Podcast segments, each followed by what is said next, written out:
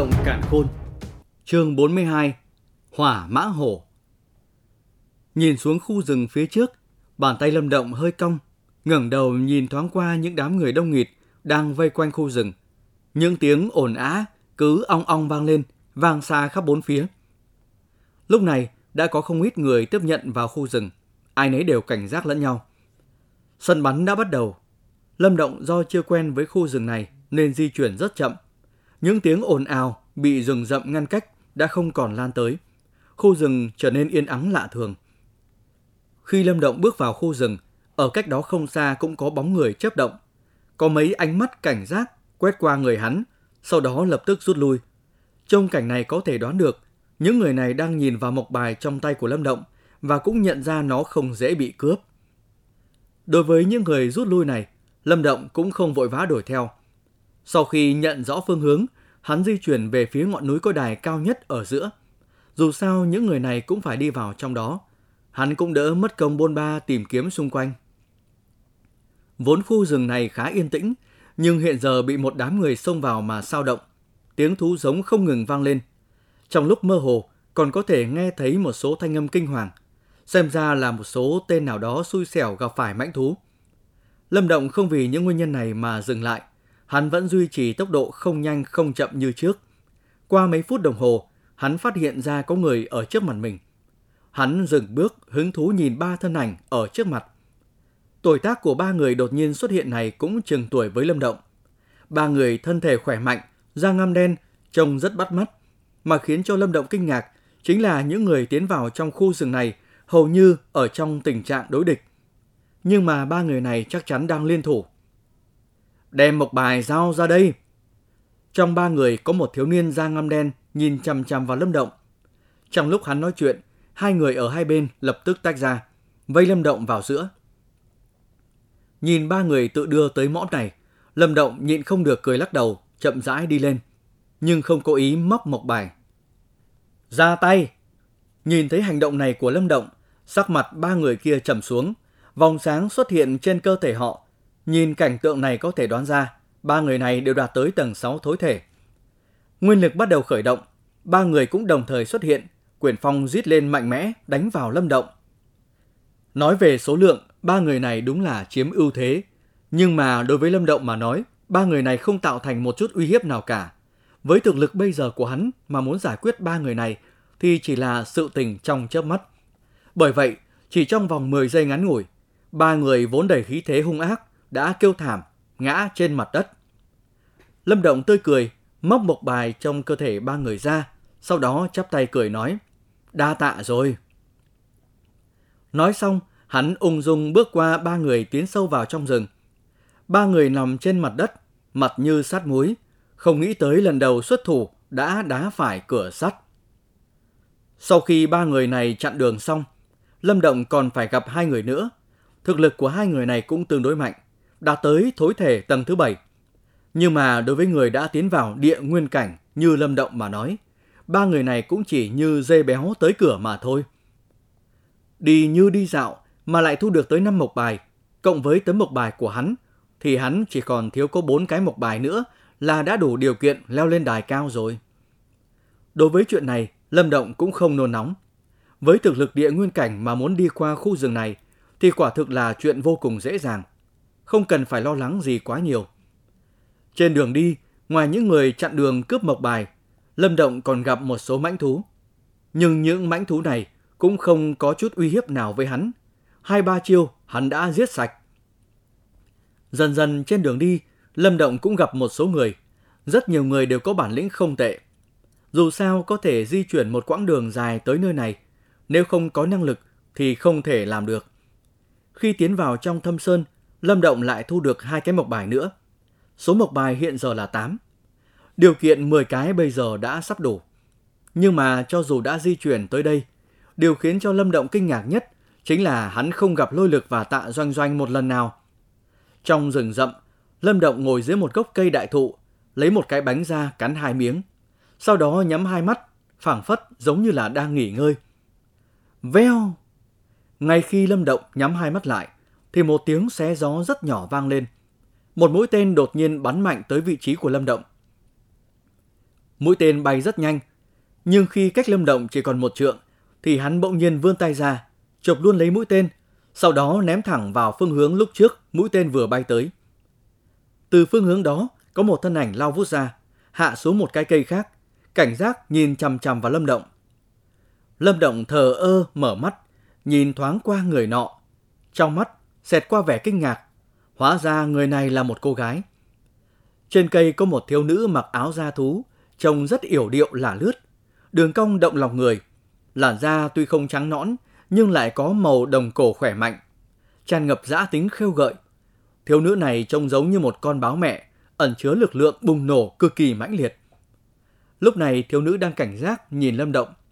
Ở trong tay của nàng có một cái thanh mộc cung. Một mũi tên gỗ chẳng biết đã lắp vào cung từ lúc nào. Đương nhiên, Lâm Động kinh ngạc không phải vì đối phương là con gái, mà vì thân thủ nhanh nhạy của đối phương. Dựa theo hắn suy đoán, thiếu nữ đã đạt tới tầng 8 thối thể, lực lượng đã không còn yếu. Muốn lấy một bài trên người của ta, sợ rằng ngươi đã tìm nhầm mục tiêu rồi. Lâm Động nhét đốt miếng bánh vào trong miệng, sau đó cười nói. Ngươi là Lâm Động phải không? Thiếu nữ mặc áo da thú nhìn chằm chằm vào Lâm Động, đột nhiên mở miệng nói. Thanh âm của nàng vẫn thanh thúy như thiếu nữ, nhưng cũng có chút khàn khàn. Hình như là nàng đang trong giai đoạn phát dục, khiến cho nàng càng thêm khêu gợi. Đúng. Lâm Động ngẩn ra. Hắn không ngờ thiếu nữ lại biết tên của hắn. Hắc hắc, là ta nói cho nàng biết. Trong lúc Lâm Động đang vô cùng kinh ngạc, thì một tiếng cười cách đó không xa vang lên. Tàn lá cây hơi rung động. Sau đó một thân ảnh xuất hiện trước mắt Lâm Động. Đó chính là Ngô Vân. Nhìn thấy Ngô Vân xuất hiện, Lâm Động nhíu mày nói. Các ngươi... Đừng hiểu lầm. Mộc bài nhiều như vậy, ta không thèm có chủ ý với ngươi đâu. Ta tìm tới ngươi là muốn bàn chuyện hợp tác. Ngô Vân liên tục xua tay nói. Hợp tác làm cái gì? Lấy thực lực của ngươi, muốn lấy được 10 cái mộc bài, chẳng phải là chuyện vô cùng đơn giản hay sao? Lâm Động nói. Chúng ta vừa phát hiện yêu thú. Ngô Vân tiến lên hai bước, thấp giọng nói. À, yêu thú gì? Lâm Động chân mày cau lại. Trong khu rừng này lại có yêu thú hay sao? Hỏa mãng hổ. Thanh âm của Ngô Vân lại thấp hơn một chút. Hỏa mãng hổ. Loại yêu thú này sao lại xuất hiện ở đây? Nghe được cái tên này, bàn tay của Lâm Động nhịn không được run lên một chút. Sau đó cổ quái nhìn Ngô Vân nói. Ngươi muốn chết à? Hỏa mãng hổ thành niên có thể so sánh với cao thủ thiên nguyên cảnh đó. Thứ này chúng ta không đối phó được. Một thời gian trước, Lâm Động có đọc cuốn Yêu thú giám trong võ học quán của Lâm gia, biết được loại hỏa mã hổ này.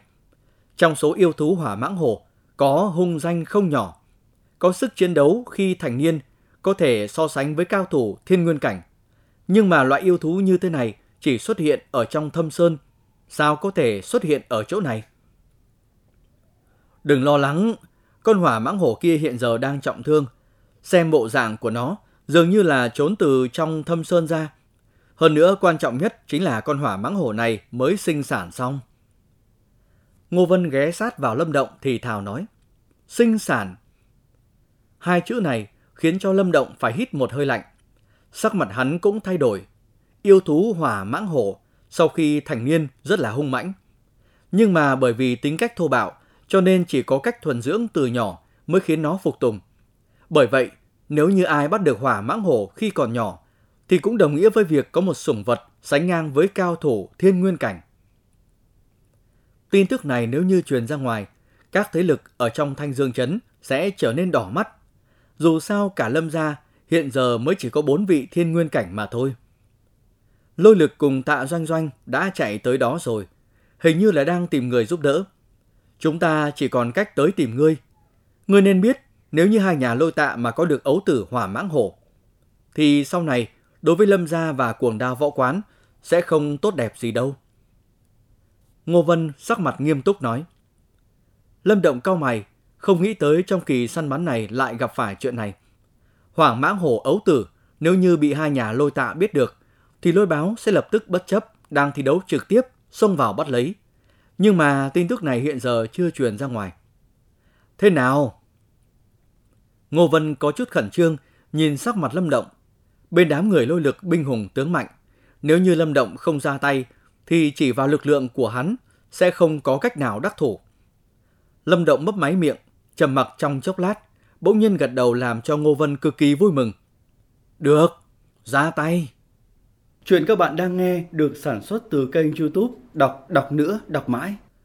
Chương 43 Tranh cướp Ha ha! Lâm Động huynh đệ quả nhiên là đầy khí phách. Nhìn thấy Lâm Động gật đầu, Ngô Vân nhịn không được cười to một tiếng. Trên khuôn mặt tràn đầy vẻ hưng phấn. Tới đây, ta giới thiệu cho ngươi một chút. Vị này chính là Mục Lăng Sa, là người của Mục Gia Trang. Từ trước tới giờ, ta luôn coi nàng là bạn tốt. Hắc hắc. Đừng thấy nàng là nữ hài tử, nhưng đã tiến vào tầng 8 thối thể rồi. Hơn nữa, tài bán cung của nàng vô cùng tốt. Có nàng hỗ trợ chúng ta cũng sẽ dễ dàng hơn một chút. Ngô Văn chỉ vào thiếu nữ đang đứng trên cây cười nói. Mục Gia Trang. Lâm Động giật mình, chợt gật đầu. Mục Gia Trang cũng tính là có chút danh tiếng trong phạm vi trăm dặm xung quanh Thanh Dương Trấn. Hắn đương nhiên cũng đã nghe nói tới. Theo ta được biết, ấu tử của hỏa mãng hổ có ba con. Nếu như lần này đắc thủ, thì mỗi người chúng ta đều được một con. Ngô Vân cười nói. Hiện giờ thương lượng chiến lợi phẩm sợ rằng còn hơi sớm một chút. Hỏa mãng hổ không phải là thú vật tầm thường. Mặc dù đã bị trọng thương, nhưng đó sẽ là trọng thương liều chết. Chúng ta rất khó mà chế phục nó, thậm chí sẽ bị tổn thương. Lâm Động lắc đầu trầm ngâm nói. Hà hả, yên tâm, hỏa mãng hổ không phải là vấn đề đáng lo lắng. Cái đáng lo lắng chính là bọn lôi lực. Nếu như ta đoán không sai, thì hiện giờ lôi lực đã bước chân vào địa nguyên cảnh rồi. Thực lực bậc này chắc chắn hắn đứng vị trí thứ nhất trong đám người dự thi. Ngô Vân cười cười chợt than thở. Trước tiên phải tới đó xem tình hình thế nào đã. Lâm Động gật đầu nói. Nghe vậy, Ngô Vân gật đầu, ngẩng đầu nhìn về phía Mục Lăng Sa đang đứng trên cây. Người này cũng mạnh mẽ, nhảy xuống đất, liếc mắt nhìn Lâm Động nói. Đi theo ta. Nói xong nàng lập tức lao về phía khu rừng trước mặt chạy dẫn đường. Lâm Động và Ngô Vân chạy theo sau. Ba người lao đi trong rừng, cũng gặp phải một số người muốn chặn cướp mộc bài. Nhưng mà khi đám người đó chuẩn bị động thủ, lại bị một mũi tên xé gió lao tới, cắm trên mặt đất trước mặt bọn họ. Cái đuôi mũi tên vẫn còn run rẩy không ngớt. Đám người kia hiểu rõ, nếu như mũi tên này bắn trúng người bọn họ, thì nhất định sẽ để lại một lỗ máu. Dựa vào tài bắn cung của Mục Lăng Sa, trên đường đi, không phải ai dám xuất thủ. Bởi vậy, ba người lao đi tầm 10 phút thì tốc độ của Mục Lăng Sa chậm lại. Bóng hình xinh đẹp của nàng lấp sau một cây đại thụ. Thấy nàng thạo đường như vậy, Lâm Động đoán nàng cực kỳ thông thạo khu rừng này. Tới rồi. Ngô Vân hạ thấp thanh âm, nhìn Lâm Động ở phía sau nói. Nghe vậy, Lâm Động yên lặng đi lên trước hai bước, đưa mắt nhìn ra phía bên ngoài, ánh mắt lập tức trở nên nghiêm túc. Đập vào mắt Lâm Động là một khu đất trống trải, có hơn 10 người đang cầm trường mâu gỗ. Đầu lĩnh của đám người này đương nhiên là lôi lực và tạ doanh doanh. Ở giữa đám người kia là một con yêu thú cao to hơn trượng. Bộ lông yêu thú đỏ như lửa. Đầu của nó có hình con hổ vô cùng thô bạo và độc ác. Đuôi của nó vắt trên lưng, phe phẩy như một con rắn, trông giống như một con rắn lửa. Nhìn bộ dạng như vậy, Lâm Động có thể khẳng định đây chính là con hỏa mãng hổ mà yêu thú xám đã nói tới. Nhưng mà hỏa mãng hổ vốn uy phong lầm lẫm, bây giờ lại trông có vẻ vô cùng yếu ớt. Máu tươi không ngừng từ trên cơ thể nó tuôn ra, nhuộm đỏ mảnh đất bên dưới. Khi nhìn thấy thương thế của hỏa mãng hổ, Lâm Động mới hiểu được vì sao Ngô Vân lại nói hỏa mãng hổ không phải là điều đáng để lo lắng. Loại thương thế này không cần người khác phải xuất thủ, còn hỏa mãng hổ này cũng sẽ chết vì mất máu nhiều. Lôi lực hiển nhiên cũng biết được điều này, cho nên hắn chỉ mang theo nhân mã thử công kích, không chân chính cùng nó giao thủ. Dù sao hỏa mãng hổ cũng có thực lực thiên nguyên cảnh. Nếu như ép nó liều mạng như vậy thì không phải là điều gì tốt lành cả. Ấu tử hỏa mãng hổ ở trên mỏ núi phía sau. Ngô Vân ở phía sau Lâm Động len lén nói. Lâm Động lập tức đưa mắt nhìn về mỏm núi phía sau. Quả nhiên nhận ra ở trên một mỏm đá có ba con thú dính đầy máu. Thậm chí nó còn chưa mở mắt. Đang y y nha nha lăn lộn, cố gắng muốn đứng dậy. quả nhiên là ấu tử. Nhìn thấy cảnh tượng này, cho dù Lâm Động vốn bình tĩnh cũng phải trở nên nóng bỏng. Nếu như hắn có được một con ấu tử, vậy thì sau này Lâm gia sẽ có thêm một cao thủ thiên nguyên cảnh. Điều này đối với Lâm gia mà nói chính là một sự tăng cường cực kỳ quan trọng.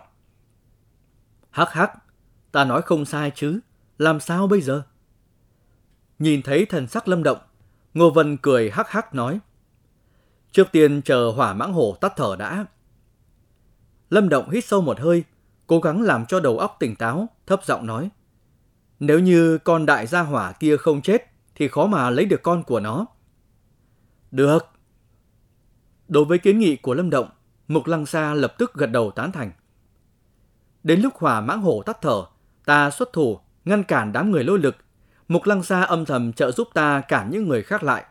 Ngô Vân, ngươi ra tay bắt ấu tử. Nếu như đắc thủ, thì lập tức rút đi. Sau đó sẽ tập hợp ở chỗ vừa nãy. Lâm Động liếm liếm miệng nói. Một mình ngươi? Nghe vậy, Ngô Vân nhất thời cả kinh. Bên lôi lực có tận 10 người. Hơn nữa bản thân hắn đã có thực lực địa nguyên cảnh. Lâm Động nếu như xuất thủ thì có thể chống đỡ được bao nhiêu lâu? Yên tâm, ta sẽ không cậy mạnh đâu. Lâm Động khoát tay áo cười nói. Nhìn thấy Lâm Động nở nụ cười, Ngô Vân ngẩn người. Trong lòng đột nhiên hiện lên một ý nghĩ làm cho hắn hoảng sợ. Nhưng ý nghĩ này vừa xuất hiện, đã bị hắn bóp nát. Theo như lời ngươi nói thì ngươi chỉ cần cản được lôi lực và tạ doanh doanh là được rồi. Những người khác giao cho ta. Mục Lăng Sa cũng dùng ánh mắt kinh ngạc nhìn Lâm Động, nhưng cũng không hề nghi vấn gì. Đa tạ. Lâm Động mỉm cười, không nói gì nữa mà quay đầu nhìn vào khu đất trống. Tình cảnh của hỏa mãng hổ bây giờ đúng là vô cùng thê thảm. Đối mặt với sự khiêu khích của đám người lôi lực, nó chỉ còn cách nặng nề đuổi theo những người xung quanh. Mà khi nó chạy thì máu tươi lại tuôn ra, nhất là vết thương lớn ở bụng. Âm! Đây chính là một vết thương chí mạng. Bởi vậy, hỏa mãng hổ đuổi theo không được bao lâu, đã tuyệt vọng gầm lên một tiếng, ầm ầm đổ xuống đất. Nhìn hỏa mãng hổ kiệt sức, gục ngã tắt thở, đám người lôi lực và tạ doanh doanh mừng như điên. Ánh mắt tham lam của chúng nhìn lên ba con ấu tử ở trên vách đá. Thân hình khẽ động lập tức xông ra ngoài. Ra tay! Khi đám người lôi lực lao tới, Lâm Động cũng quát khẽ một tiếng, bàn chân đạp lên một cái trên mặt đất. Thân hình lao vút ra ngoài, cản lôi lực và tạ doanh doanh lại. Vù, vù! Khi Lâm Động lao ra, khuôn mặt xinh đẹp của Mục Lăng Sa trở nên lạnh lùng, nhanh chóng dương cung.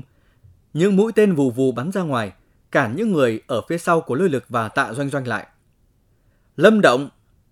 Biến cố đột nhiên phát sinh làm cho lôi lực và tạ doanh doanh cả kinh. Khi nhìn kỹ người đứng trước mặt thì sắc mặt của cả hai trở nên cực kỳ khó coi. Lôi lực cười nhạt một tiếng, bàn chân nặng nề đạp lên mặt đất. Thân hình lao lên cao đấm thẳng một quyền xuống lâm động. Kình phong sắc bén tạo thành những thanh âm xé gió u u. Là ngươi tự mình tìm tới cửa, vậy thì đừng trách ta không khách khí. Lâm động ngẩng đầu, nhìn thân ảnh đang lao tới. Uy thế của một quyền này đã làm cho Lâm Động xác định. Lôi lực đúng là đã bước chân vào địa nguyên cảnh. Một quyền này nếu như đấm trúng người ở cảnh giới tầng 9 thối thể, thì kiểu gì cũng thổ huyết trọng thương. Lâm Động cẩn thận, tránh mau. Lúc này, Ngô Vân đang lao tới vách núi. Hắn chứng kiến cảnh này thì biến sắc, nhanh chóng quát lớn. Nhưng mà đối mặt với tiếng quát của hắn, Lâm Động coi như không nghe thấy. Hai mắt hắn nhìn chăm chăm vào lôi lực. Hai chân lui ra phía sau nửa bước, ngũ chỉ nắm chặt thành quyền. Sau đó tung ra nặng nề, va chạm vào quyền phong của lôi lực.